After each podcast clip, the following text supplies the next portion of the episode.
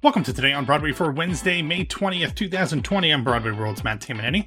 And I'm arts and culture editor Ashley Steves. In the podcast feed yesterday, you might have noticed that we brought you what had normally been just a Patreon only episode from earlier this month, in which Jennifer McHugh and I recapped the final two episodes of the first season of NBC's musical dramedy. I think it's safe to call it a dramedy. Uh, Zoey's Extraordinary Playlist. We went through the final two episodes Zoe's Extraordinary Mother and Zoe's Extraordinary Dad. Get the freaking tissues if you're going to watch or listen to those mm-hmm. episodes. I guess it is a dramedy then, yeah. Oh yeah, and then we at the end did our list of Palooza about who we would want to see joining the cast either in a regular or recurring or just guest star spot in season two if there is a season two. I was very proud of mine.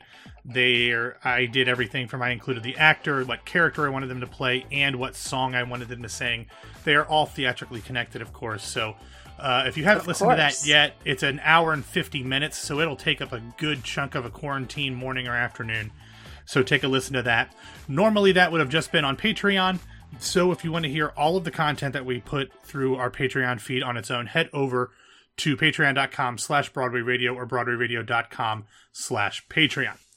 All right, Ashley, we've got some news to get into today. And so far this spring, the first story is the type of thing that we enjoy the most as the yes, very the- much so. it's really the only good news we've gotten this type of thing in the spring.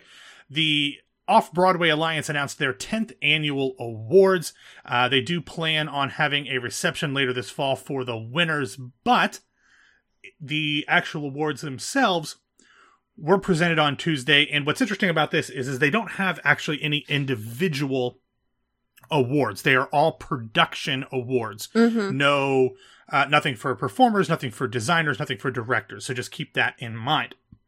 Let's run through them here real quick. The best new play went to Aaron Posner's Life Sucks, which is, as Aaron Posner often does, is a Chekhov reinterpretation. Best revival of a play went to Stephen Mallatratt's The Woman in Black, which played at the McKittrick Hotel. Best new musical, unsurprisingly, went to Michael R. Jackson's A Strange Loop.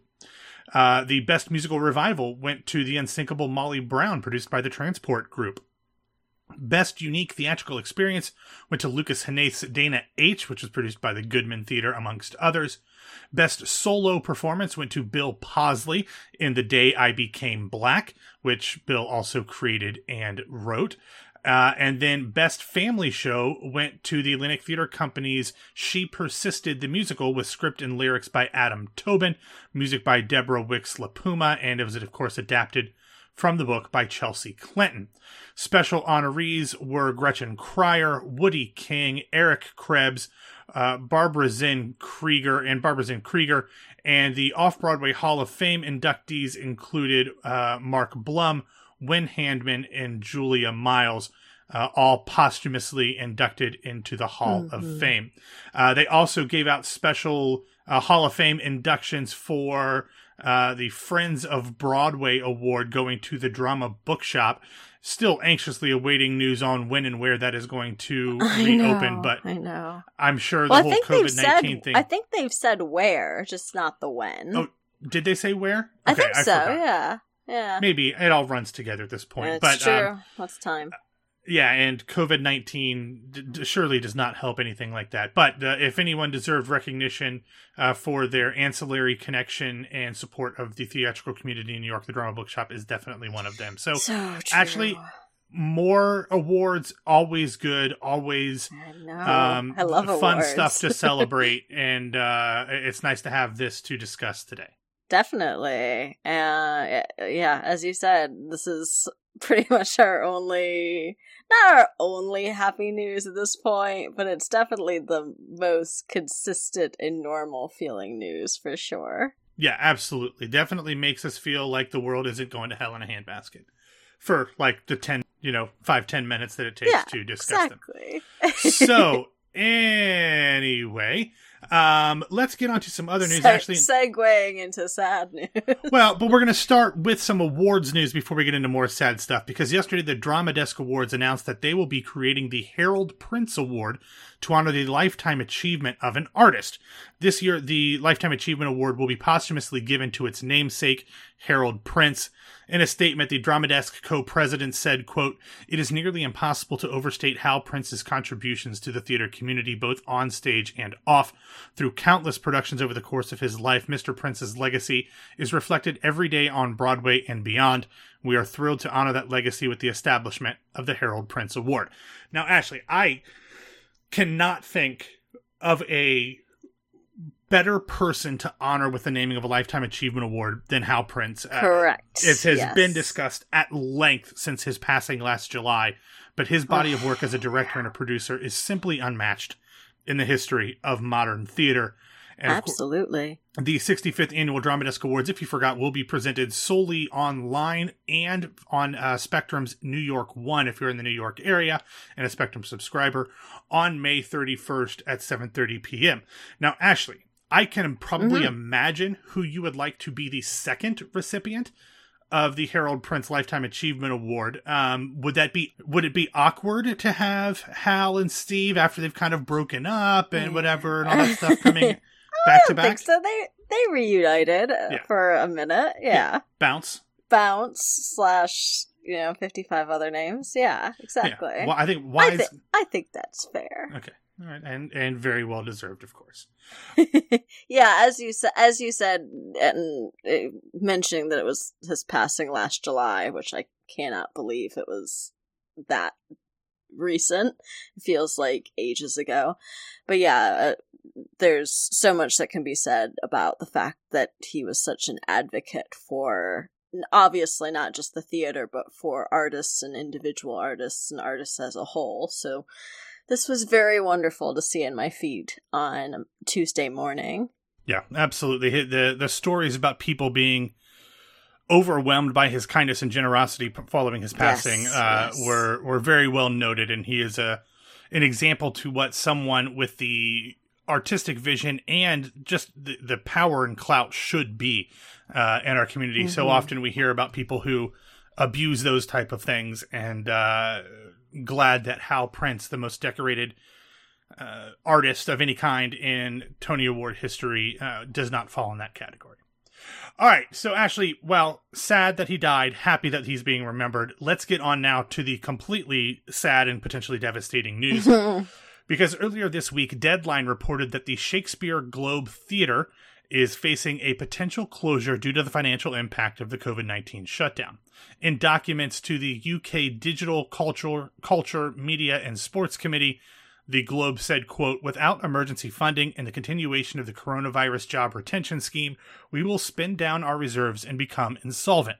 We are a model for the non subsidized arts sector that is well run, well managed, and financially resilient. But in the face of a crisis such as this one, there is no mechanism to help us.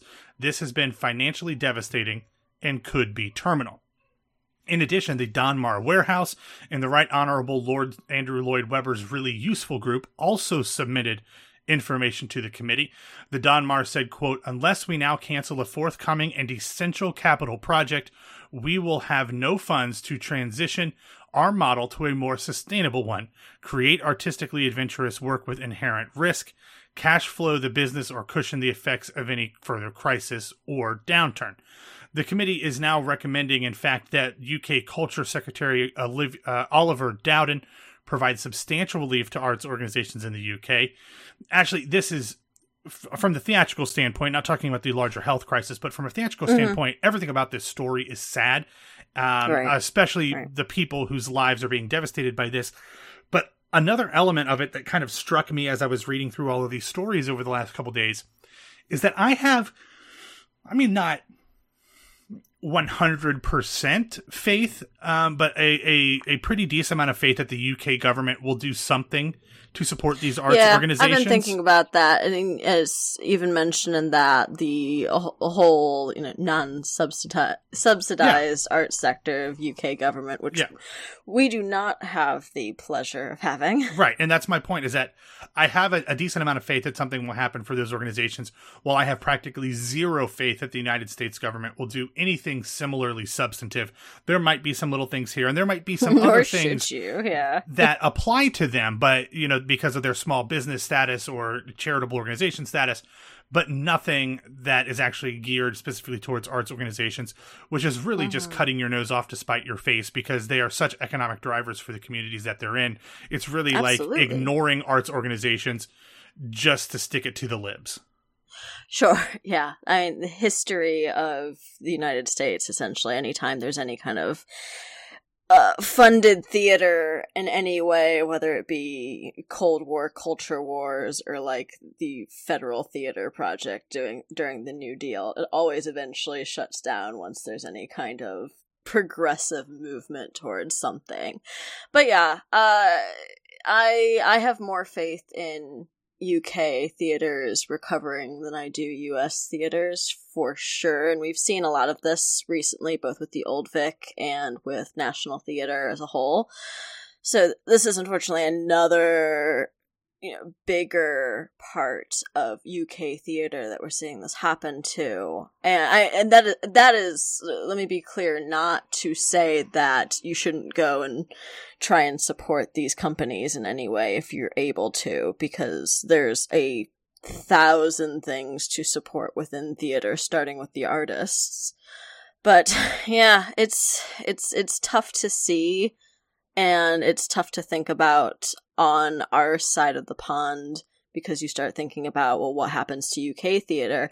If something does badly hit UK theater then what is US theater going to look like? Worse. Exactly yeah so all right. Um, one last. This one isn't necessarily as sad because this is something that you know happens every year. But yesterday, the Tony Awards released their 2020 in memoriam list. They do this every year, like I said, but it's um, a longer version of the list that we see eventually get recognized on the Tonys telecast. The Tony Awards said yesterday, "quote each spring, the Tony Awards joins with the entire theater community in remembering friends and colleagues who have left us during the past year. The names of some of those who worked on Broadway are listed and they are always in our hearts. Now, obviously, the top line names uh, are Terrence McNally, Zoe Caldwell, um, Diahann Carroll, Jerry Herman, uh, Phyllis Newman, Harold Prince, uh, Brian Dennehy, but some other ones that I wanted to point out as well. Some others include Rene Auberjonois, Danny Aiello, Mark Blum, Martin Charnin, Mart Crowley, Kirk Douglas, Merwin Ford, Peter Fonda, Peter Fonda, Peter Hunt, Sylvia Miles, Peter Sade, Adam Schlesinger, Jerry Stiller, Rip Taylor, and Rip Torn. That's confusing. Max mm. von Sydow, Franco Zeffirelli, and many, many more who knows what we're going to have with an actual Tony Award ceremony. But if you would like to mm-hmm. see the complete yeah. list of people that they have collected for this in memoriam, you can head over to BroadwayRadio.com or check out the link in the show notes. All right, Ashley, we've had some sad things to talk about, so let's have our feel good recommendations now to round out the show. Good. I'm going to start off with one that honestly was shocking to me. It came from the Epic Players Inclusion Company um, which is an organization that is supporting um, uh, autism awareness and stuff. Um, it is a New York City based neurodiverse theater company, and they mm-hmm. created this series so that their autistic performers could have a creative outlet and find some normalcy during this COVID 19 pandemic. And for this, one of their performers, Nicole D'Angelo, got to virtually duet with Tony nominee Sydney Lucas on the song Ring of Keys. And first off, you can't watch uh, someone sing that, especially Sydney, and not get goosebumps. But I was about to say I haven't watched it because I am physically unable to watch anyone perform that song, but especially Sydney Lucas. Right. But here's the thing. How the hell is Sydney Lucas like practically an adult? Like she's like 16 or 17 I... years old. I feel uh... so old. I feel old every day at this point, but yeah. Yeah, but I mean, like you yeah. look at this and you're I've like, lost, oh, I've lost track of time because how old was she when she was in Fun Home? Well, she did it for so long between the public and Broadway, right? True, that, very true. You know that she she might have even probably been a little too old by the time it got to Broadway. Not too old, but I mean older than uh-huh. the the role normally wow. would have gone with. yeah, she was an old washed up hag by the time. Noted no. ageist, Matt no. Kennedy. oh please. Um, but she she she's an adult, and I I think she's such a special performer. I can't wait to she to see what she does um, with the rest of her career if she decides to pursue performing as a career. I know she did a She's TV she's show. sixteen. She's still a baby. I I, hope she has a long career. Goodness. Well, if she, I mean, she could decide to go be a neuroscientist for all I know. But um, that's very true. That's very either, true. either way, the performance is great. It's so lovely to see this. So highly recommend that. Uh, also, tonight, Wednesday night at 8 p.m. on people.com, you know we've talked about it many, many times. Um, we will have the streaming of the one night only bombshell in concert that was captured in 2015 on Tuesday, they released kind of a commercial that featured a bunch of the stars of it. Uh, Kat McPhee was kind of leading it, but Megan Hilty, uh, Leslie Odom Jr., uh, Debra Messing, everybody was was in it. It was very cute. Uh, and also, if you need to kind of wet your whistle for this stuff, I will also have highlights from the concert um, in the show notes if you want to check that out before uh, you get to watch the full thing on Wednesday. Also, Ashley, we need to be done recording on Wednesday night by 8 p.m., by the way. I was just about to say we may have to do a short news show that night because I figure you will be watching if Yeah. anybody will be. Yeah, if I don't, I mean uh, anything else, I don't care if you can watch or not. If you have to edit afterwards, but we have to be done. I'll be editing. Yeah. yeah, okay. Um, and my final set of recommendations for today are the highlights from Monday night's the uh, a night of Covenant House Stars concert that took place. It was it, it was so lovely and I tweeted about it and if you if you were following me first off I'm sorry um Mm, and uh, agreed. yeah. so you saw, you know, it just, was just so moving. And not only was it great performances and heartfelt performances, but they also had, you know, some interviews with some, you know, celebrities that are active with Covenant House.